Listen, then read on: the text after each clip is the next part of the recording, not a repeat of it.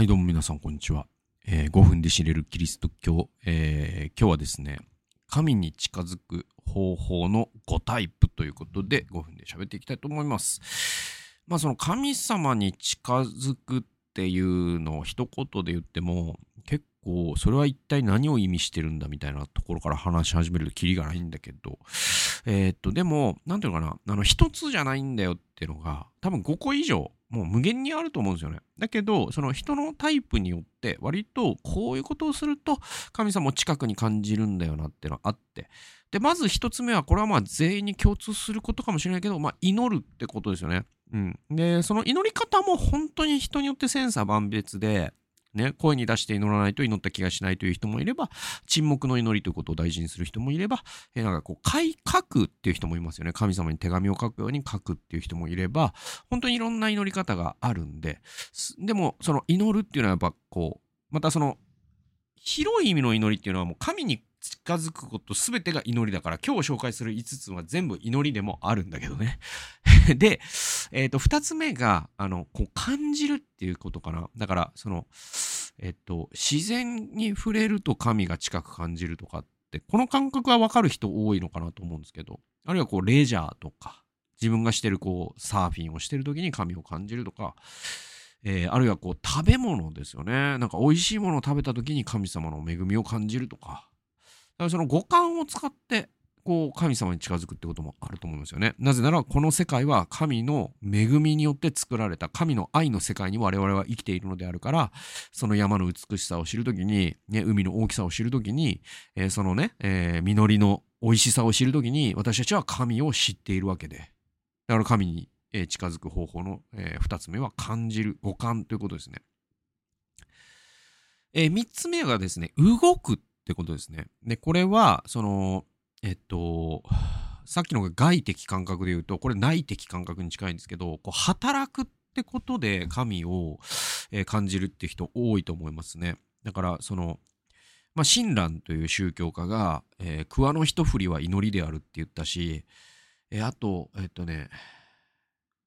誰だったかなあの、祈りつつ働けって言った修道士いますよね。あの、カトリックのね。だから、その働くってことは結構祈りなんですよ。働き、そう仕事は祈りなんですよ、皆さん。ねで、それがその体を動かすってことと結びつく人は頭脳労働だと祈りっぽくないって思うかもしれないけど、でもやっぱり今のオフィスワークですらやっぱり祈りなんですよ。で、働くことを通して神に近づくってことは、えーもう至極正当なことなんで、なぜなら神は働かれる神だから。ってことで、動くっていうのが3つ目ですね。え4つ目がですね、考える、学ぶってことがあって、で、これは、あの、要は知識とかってことなんだけど、その神について学ぶことで神に近づくってこともあるんですよ。で、これは結構牧師先生とかは割とこのタイプが多いのかなと思います。やっぱこれが高じて進学校に行ってっていう人もいるから、つまりこう、今までの神学の歴史とかを学んだりとか、組織組織神学を学んだり、聖書神学を学んだりとか、あ、世の中ね、神様ね、ラテン語を学んでみたり、えーギリシャ語、ヘブル語を知ってみたりとか、ね、ヘブル的な考え方ってどうなんだ？ギリシャ的な考え方ってどうなんだ？とかですね、アウグスティヌスは何と言ったんだ？ルターはどういうことを考えたのか？で、内村勘三はどんなことを考えているのか？そういうことを考えれば考えるほど、学べば学ぶほど神に近づくという感覚を得る人っていて。で、僕も割とこれあると思いますね。これだけじゃないですけど、僕は。で、えっと、最後がね、話すってやつで、これは交わりですね。だからその、こういう人は結構コロナ禍辛かったと思います。これが結構話す交わりっていうのが神に近づくメインの方法の人は結構コロナ禍はきつい経験だったと思う。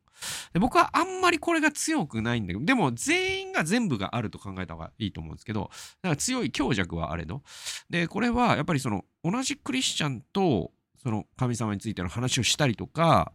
ね、これこれこういう体験をしたんだけど、その背後に神様を感じたのよね。本当にそうだわよね。みたいな。で、それが自分が神にね、あるいはその別に話さなくても、同じ信仰を持ってる仲間と共に時間を過ごすことが、こう神を近くに一番感じるんだっていうタイプの人っているんですよ。で、えっ、と、言いたいのは、まあ、この5つ今日紹介した